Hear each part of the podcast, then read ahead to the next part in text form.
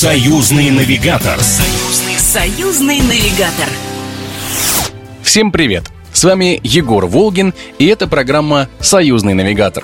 Как известно, интернет стоит на трех китах, самым важным из которых являются котики. Их любят во всех странах мира. В Древнем Египте они и вовсе были священными животными. Поэтому сегодня я бы хотел рассказать вам о тех городах, где сегодня можно встретить этих милых усато-полосатых в огромном количестве, посетить музеи, открытые в честь них, а также где живет единственный в мире кота-шеф. Союзный, союзный навигатор.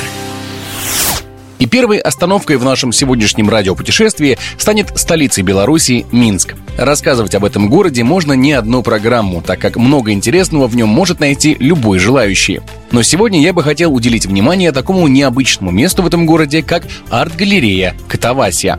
Родилась она случайно. Однажды коллекционеру, в будущем владельцу Катавасии Василию Супрунюку, один его друг подарил маленькую статуэтку кота с компьютером. Спустя 20 лет у того самого кота появились 7,5 тысяч собратьев. И вместо одной полки в доме Василия коллекция заняла здание по адресу проспект Дзержинского, 131. Открытие арт-галереи состоялось в июле 2016 года. Под аккомпанемент струнного квартета владелец коллекции официально распахнул двери Катавасии, которую в народе впоследствии стали называть «Музей кота». По словам самого Василия Супрунюка, галерея была создана с двумя целями. Во-первых, разросшейся коллекции нужно было где-то располагаться, а во-вторых, команда Катавасии захотела показать, какими разными по стилям, материалам и даже странам происхождения могут быть изображения этих замечательных усатых животных. Когда мы собирали эту коллекцию, мы ставили перед собой задачу показать многообразие. Многообразие чего? Ну, во-первых, видов декоративно-прикладного искусства. Все виды материалов, которые только можно применить для того, чтобы изготовить что-то похожее на котика. Все виды авторских техник. Все возможные страны, которые любят котиков, где какие-то изделия с котиками изготавливаются. То есть задача была показать многообразие. И, ну, в общем-то, нам удалось, и мы считаем, что вот по многообразию, я как человек знающий и поедешь по миру, видишь практически все коллекции, которые есть в мире, и поддерживающие связи с э, разными коллекционерами и владельцами подобных коллекций в мире. Но могу сказать, что у нас вот по многообразию мы однозначно уникальны. Ничего подобного по многообразию нет. И если сначала коллекцию пополняли различные кошачьи сувениры, которые можно было найти в любом магазинчике, то со временем Василий решил сконцентрироваться на сборе уникальных работ от именитых мастеров. Сейчас в Катавасии можно увидеть работы скульпторов и художников из России, Украины, Беларуси, Колумбии, Мексики, Италии и многих других авторов, чьи имена известны в художественном мире. Отдельные экспонаты, которые можно найти в коллекции арт-галереи, интересные помимо своей красоты еще и сложностью, с которой они добывались для попадания в коллекцию. Большинство из них существует в единственном экземпляре, рассказал Василий Супрунюк. Сложность добычи в том, что они, как правило, выпускаются в единственном экземпляре, там, или выпускается всего несколько штук, их автор делает. И, по сути дела, надо там ждать годами. Вот, в частности, вот э, скульптура кота, у меня такой бронзовый кот, э, замечательный такой цветной патиной и эмалями э, Нано Лопеса. Вот я ждал эту фигуру, я искал на аукционах ее там несколько лет. Но еще есть у меня э, очень интересный э, музыкальный оркестр огромных котов, больших котов, таких, ну, 30-сантиметровых. Большой симфонийский оркестр, по-моему, 33 фигуры из Японии, из города Хиросима. Автор Такаши Масахи. Тоже эта работа абсолютно уникальная, ее нигде нет в мире. Там коты представляют собой большой симфонийский оркестр, дирижером. Все виды инструментов, и щипковые, и духовые, и рояли, и барабаны. Ну, очень большая композиция, занимает там несколько квадратных метров. И, разумеется, помимо изображений котов, в арт-галерее живут и настоящие представители этих очаровательных животных. Как рассказал владелец коллекции, кошки всегда были в его жизни. Дома, на работе, постоянно сопровождали его в разных городах, поэтому было логичным, что несколько усатых поселятся и в Катавасии. К тому же при арт-галерее есть и служба помощи животным. Я вообще люблю котов. Котов у меня много везде. И на, на работе у меня в офисе много котов. В одном городе, в другом городе. По 5, по 6 котов всегда живет. Дома у меня много котов живет. Коты у меня везде. И там они тоже не могли не появиться. Тем более, что ну, люди гораздо более активно реагируют на живых котов, чем на произведение искусства. Особенно касается таких посетителей, как дети. У нас еще есть, кроме культурной части в учреждении, зоозащитная часть. Это, по сути, организация, которая занимается спасением животных. Это скорая помощь. Когда мы получаем телефонный вызов, где-то котика сбили или упал с этажа и не могут найти хозяина, мы едем туда, отлавливаем его, если его надо отловить, или забираем. Ну и в дальнейшем мы стараемся поставить его на ноги, если это возможно. Союзный, союзный навигатор.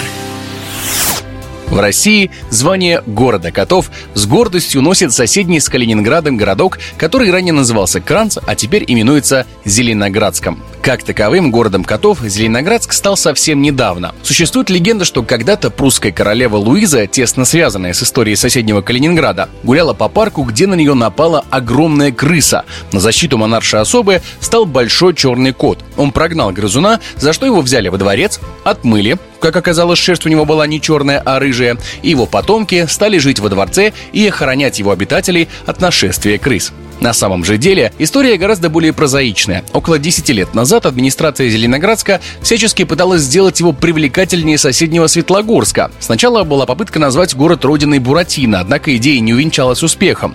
Тогда в городе открылся музей котов и кошек, где разместились самая большая в России коллекция арт-объектов, связанных с мурчащими животными. Это настолько понравилось местным жителям, что положило начало превращения Зеленоградска в город котов. Об этом рассказала местный гид Екатерина Барсукова.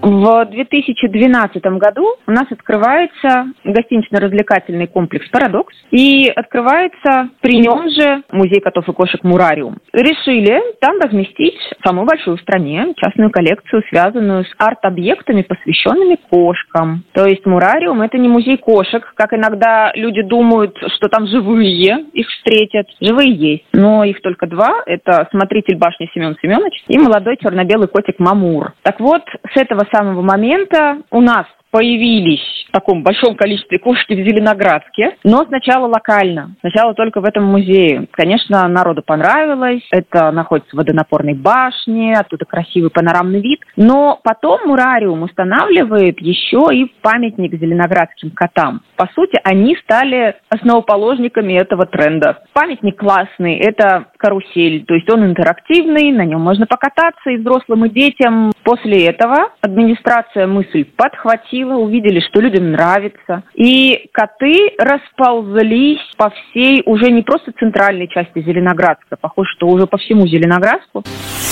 Свой статус города котов Зеленоградск подтверждает абсолютно всеми доступными способами. По городу можно увидеть муралы, которые в кои-то веке оправдывают частицу мур в своем названии. На домах изображены разнообразные коты и кошки во всех их проявлениях. В центре города существует настоящий кошачий городок, где расположены маленькие копии реально существующих зеленоградских достопримечательностей, а внутри них живут уличные коты. Стоит отметить, что в этом городе уличный кот выглядит совсем не так, как мы привыкли. За ними тщательно следят, кормят, и у них даже есть свой единственный в мире кота-шеф Светлана Лагунова, которая их всячески опекает.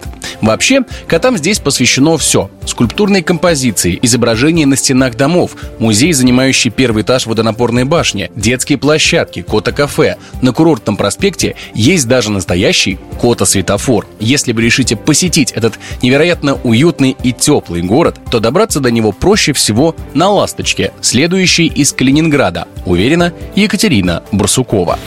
Можно добраться несколькими способами. На мой взгляд, самый удобный, самый быстрый – это долететь на крыльях «Ласточки», сесть на южном или северном вокзале в Калининграде, и буквально экспрессы ходят за 30-25 минут в определенный промежуток времени, точно будете знать, что вы приедете на место. Следующий э, доступный, если вы, к примеру, не арендуете транспорт или не хотите ехать на такси, то можно поехать на рейсовых автобусах, ходят они из центра Калининграда регулярно. Ну и, как сказала, такси, либо аренда, либо каршеринг у нас тоже есть фирма, предоставляющая такие услуги. И, пожалуйста, расстояние небольшое, 28 километров, и вы буквально за полчаса от центра Калининграда доедете уже до парковки в Зеленоградске. Посмотреть город за один раз попросту невозможно, так как количество объектов, посвященных котам и кошкам в этом городе просто зашкаливает. Поэтому можно остановиться как в соседнем Калининграде, так и в самом Зеленоградске. По словам Екатерины Барсуковой, здесь найдется жилье на любой вкус и кошелек. От небольших и уютных хостелов до роскошных гостиниц и апартаментов первую очередь Зеленоградск это по-прежнему курорт, курорт федерального значения. Здесь э, можно найти огромное количество гостиниц, э, и есть хостелы, есть, естественно, частные апартаменты, которые представлены на популярных сегодня порталах в России. Это и гостевые дома небольшие, комфортные, то есть формат абсолютно разный. Кто-то может выбрать себе что-то стильное, современное, кто-то попроще, но, к примеру, расположенное более удобно Зеленоградск в этом направлении тоже развивается, строятся гостиницы новые, восстанавливаются исторические здания.